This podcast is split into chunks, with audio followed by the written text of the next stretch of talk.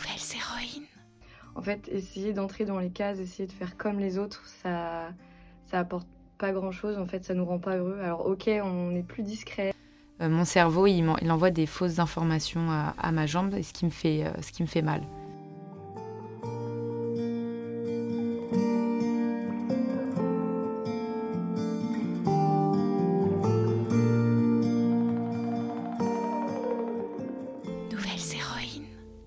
Je suis Céline Steyer, celle qui murmure à tes oreilles des histoires d'aventures insolites et de dépassement de soi à travers des histoires vraies de femmes super inspirantes qui ont osé faire de leurs rêves une réalité.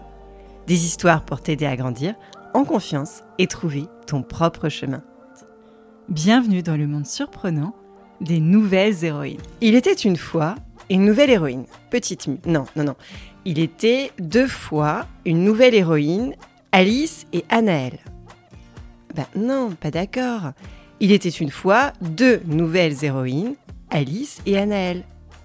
Oui, mais alors, petite mue. Il était trois fois une nouvelle héroïne. Mais non, sûrement pas. Pour bien commencer le conte, reprenons le conte. Je reprends. Il était une fois trois nouvelles héroïnes, Alice, Anaël et Petite Mue. Alice est née en 1996. Non pas au pays des merveilles, mais à Lyon. Alors qu'Alice pousse son premier cri, Anaël pointe le bout de son nez, la même année, à la montagne. Non, pas à la montagne des Alpes, du côté de Grenoble. La montagne est un village sans colline, près de Nantes, tout proche de l'océan Atlantique. Dans la famille d'Anaël, on parle fort et on dépense beaucoup beaucoup d'énergie. Mais c'est surtout beaucoup de bruit pour rien. Beaucoup de bruit pour rien, c'est aussi le titre d'une pièce du grand William Shakespeare, le poète anglais. Assez rigolo quand on en réfléchit un peu. Comment William a-t-il pu passer à la postérité avec un titre qui d'entrée annonce la couleur? Venez voir ma pièce Beaucoup de bruit pour rien Pas grand-chose à raconter, et en plus, elle va vous casser les oreilles. William aurait-il un peu menti sur son titre? Technique d'auteur baratineur? À la bonne heure. Mais revenons à Califourchon, à nos moutons, bref, poursuivons. Encore plus grande que Mortelle Adèle à 8 ans, un événement vient bouleverser la vie d'Anaël. Sa grand-mère vivait des moments difficiles. Tout à l'intérieur d'elle-même résonnait creux. Ainsi tourmentée jusqu'au tété, elle prit une décision très malheureuse. Une décision irrémédiable. Une décision pour laquelle même le diable ne peut rien. La grand-mère d'Anaël se porta grâce d'un coup sec et ça fit mal. Du jour au lendemain, Anaël ne vit plus sa grand-mère. Ses parents décidèrent de cacher à Anaël la vérité de la disparition de sa grand-mère. Rendre invisibles les maux qui la tourmentaient. Les parents le savent pourtant bien que mentir n'est jamais une bonne solution. Ils n'arrêtent pas de le répéter, se prétextant responsable d'éducation. Tôt ou tard, la vérité surgit au grand jour et s'ensuit des pleurs et beaucoup de tristesse, ce qui est encore plus douloureux.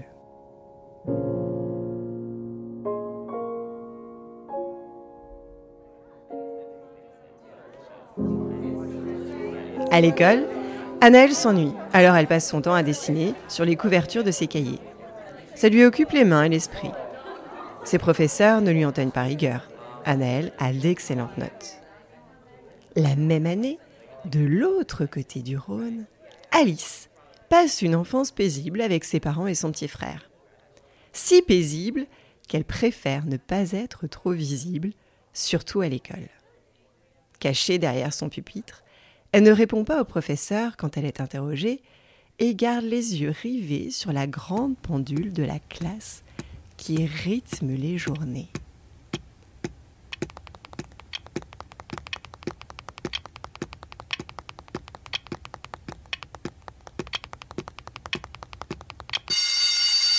Enfin, la sonnerie qui retentit. Alice rentre sage faire ses devoirs à la maison. Cette même année, de l'autre côté de l'autre côté du Rhône, Anaël s'amuse à tester plein d'activités et met le nez au cirque.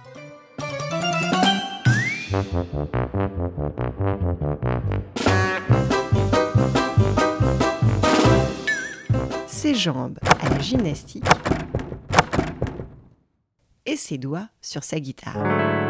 Mais beaucoup de bruit pour de tout petits rikiki, car rien ne supplante son ennui.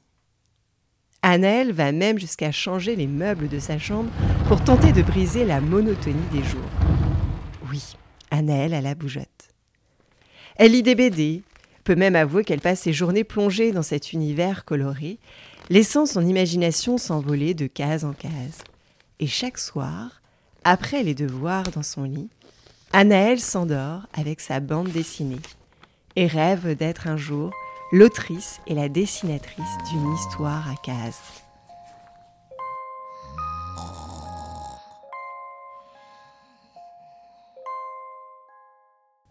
Alice, elle, préfère quand les histoires sont plus animées. Son plaisir, c'est le week-end, quand elle se blottit contre sa maman dans le grand fauteuil moelleux du salon pour visionner le dernier long métrage du moment. Et elle s'endort en se rêvant réalisatrice de films comme Jane Campion, montant les marches du Festival de Cannes, son doudou se métamorphosant en palme d'or.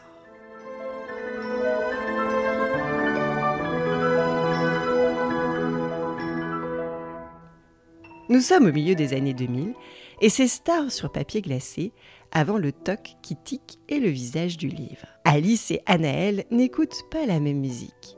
L'une fredonne les paroles de Moi Lolita et c'est le week-end. L'autre celle de Clandestino de Manu Chao et le port d'Amsterdam de la Grande Brêle. Tu as deviné qui écoute quoi? Non la réponse se trouve dans la description de l'épisode.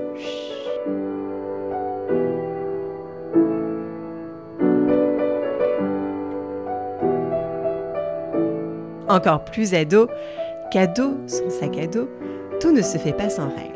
En réalité, si. Au lycée, Anaël s'impatiente de voir son corps changer, ses seins se former et ses règles s'écouler, et se languit devant ses copines qui sont réglées comme l'horloge de la salle de classe depuis belle lurette. À la maison, si ses parents parlent toujours beaucoup, c'est encore pour pas grand-chose. Si seulement se rangeait sur les rayons de la bibliothèque de la maison le petit guide de l'intimité, Anaël n'aurait pas à interrompre ses parents pour leur demander de lui expliquer. Mais à table, le poulet du dimanche est servi et est plutôt bien rôti. Les blancs au pilon et autres Passe-moi le sel sont autant d'esquives pour ses parents désarmés et convaincus pour des sujets comme celui-là. Anaël l'apprendra naturellement quand ça arrivera. Pour Alice, c'est tout l'inverse. Quand elle découvre qu'elle a un peu de sang dans sa culotte, elle comprend très vite que les règles sont arrivées. Sa maman lui avait tout expliqué. Pas besoin d'invisibiliser le rendez-vous de toutes les jeunes filles à l'entrée de la vie de femme. Stop, maître Capello Dudico, tu peux nous en dire plus sur les règles avant de passer à la suite de l'histoire? Le cycle menstruel, c'est le nom donné aux règles, se manifeste par un écoulement de sang de la zézette. C'est un processus naturel que connaissent toutes les filles et les femmes entre 8 et 16 ans, au moment de la puberté. À chaque cycle, le corps se prépare à la possibilité d'avoir un bébé. La première étape est l'ovulation, où un œuf est libéré dans le ventre. Si l'œuf rencontre un spermatozoïde, cela pourrait créer un bébé. Mais si cela ne se produit pas, l'œuf et des petites parties du corps appelées règles sortent du corps. C'est ce qu'on appelle les menstruations ou les règles. Les règles ne sont pas quelque chose de sale, c'est naturel et cela fait partie de la vie d'une femme. Raison de plus pour en parler avec tes parents très vite.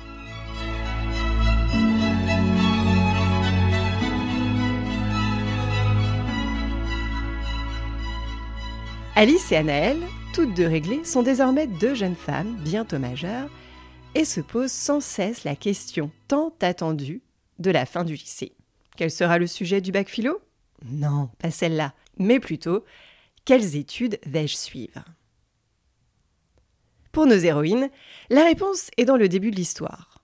Pour ceux qui n'ont pas bien écouté, Alice ne déroge pas à son rêve de devenir réalisatrice au cinéma, tandis qu'Anaël veut faire des études d'art. Mais voilà, deux papas ne l'entendent pas de la même oreille et leur martèle Fais un bac scientifique, ça t'ouvrira des portes, tu changeras d'avis, ma fille.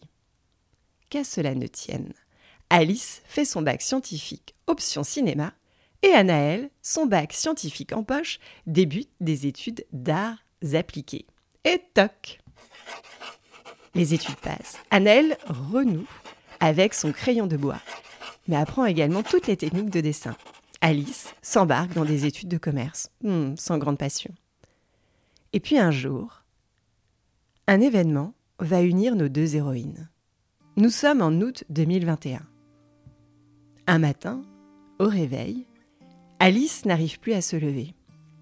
Mais qu'est-ce qui m'arrive? Je n'arrive plus à marcher. Elle a des fourmillements dans tout le corps.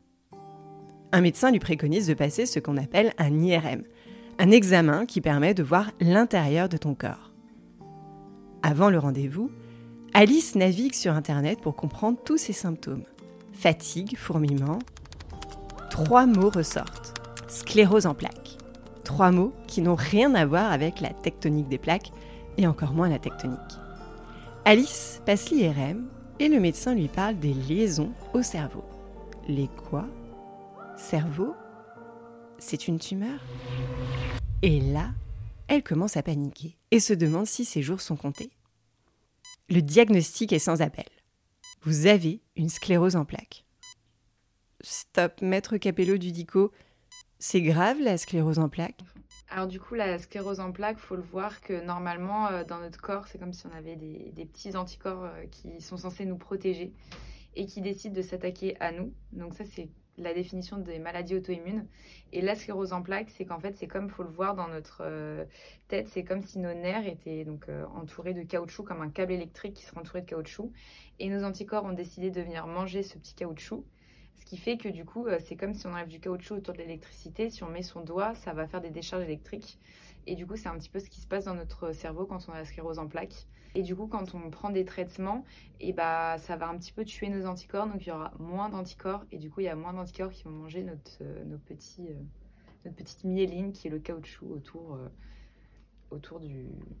Ses parents pleurent, ses amis aussi. Mais Alice décide de continuer de vivre sans larmes. Elle a alors juste 25 ans. Alice doit suivre un traitement tous les jours et faire des exercices trois fois par semaine chez un kiné. Quand elle découvre sa maladie, Alice n'a qu'une envie, trouver des témoignages de personnes de son âge ayant la sclérose en plaques. Mais je suis quand même pas la seule de mon âge à avoir la sclérose en plaques, c'est pas possible. Elle cherche sur internet, en vain. Au même moment, Anaël débarque un peu à l'improviste dans la vie d'Alice. Depuis ses études d'arts appliqués, Anaël a lâché son crayon pour le styler et passe ses journées à faire du graphisme sur ordinateur. Hum, sans trop de passion. Alice lui parle de son histoire et du manque d'informations sur la sclérose en plaques. Comment ça? Personne n'en parle? Ben non. Mais comment tu le vis au quotidien? Ben non. Alice a alors une idée qu'elle propose à Anaël. Et si on créait un média qui parle de ce handicap et de tous les handicaps qui ne se voient pas, vu qu'en plus la société a décidé de les cacher? Elle crée une page sur le réseau social Instagram et l'aventure Petite Mue commence. Avec comme mission rendre le handicap moins flippant et surtout sans tabou. Pour Alice, avoir la sclérose en plaques ne veut pas dire être malheureux toute sa vie. Et pour Anaël, c'est l'occasion de reprendre son crayon de bois pour illustrer ses handicaps. Avec du jaune, du rouge, du bleu, les couleurs de leurs médias. Aujourd'hui, Anaël et Alice réunissent une communauté de plus de 16 000 personnes sensibilisées au handicap invisible et ont réalisé plus de 250 interviews en exemple des pathologies comme l'endométriose, troubles du spectre autistique, TDAH, dépression, troubles anxieux, troubles du comportement alimentaire, surdité ou encore les 10. Tu peux écouter les histoires d'Elodie, Nina, Clara ou encore Stéphanie sur le podcast pour mieux comprendre ces pathologies. Oui, parce que tu vois, Alice, tu ne peux pas imaginer qu'elle a la sclérose en plaques quand tu la vois. Et si tu ne le sais pas, tu ne peux pas non plus deviner qu'elle peut être fatiguée et avoir mal à sa jambe. Parce que pour Anaël et Alice, changer le regard sur le handicap, c'est déjà changer le monde. Alors, chère nouvelle héroïne, si tu tends l'oreille, tu entendras les messages qu'Alice et Anaël ont enregistrés pour toi. C'est d'essayer euh, d'être toujours soi-même parce que euh, en fait, essayer d'entrer dans les cases, essayer de faire comme les autres, ça, ça apporte pas grand chose, en fait, ça nous rend pas heureux. Alors, ok, on est plus discret, on rentre plus dans la norme, mais au fond, on, on se sent pas forcément heureux. Et de toute façon, comme dit l'expression, le naturel revient toujours au galop. Donc, ça sert à rien de se brider si en plus ça nous rend malheureux. C'est dans la vie, il faut se faire confiance. Il euh, faut se dire que des fois, on va vivre des moments qui peuvent être difficiles, euh, mais c'est toujours comment on va le transformer en une force et que on peut y arriver à le transformer en une force. Et c'est tout ce travail-là et peut-être s'inspirer de d'autres parcours de personnes qui font des trucs géniaux, mais qui ont un moment dans leur vie n'ont pas forcément été bien et que en fait c'est un peu le cours de la vie aussi. Donc euh, se faire confiance, se faire confiance en ses, capacités, en ses capacités, et qu'on n'est pas plus bête que les autres. Voilà, c'était l'histoire de deux BFF ou Best Friend Forever, Alice et Anaël, unis pour rendre visibles les handicaps invisibles ou plutôt le début de la grande histoire de leur bébé, Petite Mue. J'espère que ça t'a plu et inspiré. C'est à présent l'heure du générique avec un scénario original d'Alice Deves et Annelle Marzelière, que je remercie pour leur confiance. Écriture et idée originale, moi, Céline Steyer, podcasteuse engagée, sous l'écoute avisée et précieuse de mes filles et leur papa. Juste avant d'écouter une autre histoire, j'ai quelques messages à te dire. Si c'est la première fois que tu écoutes ce podcast, merci, merci d'être venu jusque-là. Je t'invite à t'abonner pour ne pas rater les prochaines histoires. C'est tous les mercredis pour l'histoire et le samedi pour découvrir les héroïnes de la semaine. Aussi, tu peux m'aider à faire grandir le podcast en parlant de l'histoire que tu as préférée à tes professeurs, camarades de classe, directeurs d'école, professeurs de danse ou entraîneurs de basket. Et cerise sur le gâteau, demande à tes parents, ton grand frère ou ta grande sœur de mettre 5 étoiles et un avis sur la plateforme Apple Podcast et Spotify. Ça me fera très très plaisir et comme ça, je pourrai te dédicacer une prochaine histoire. Je compte sur toi. Nouvelles héroïnes.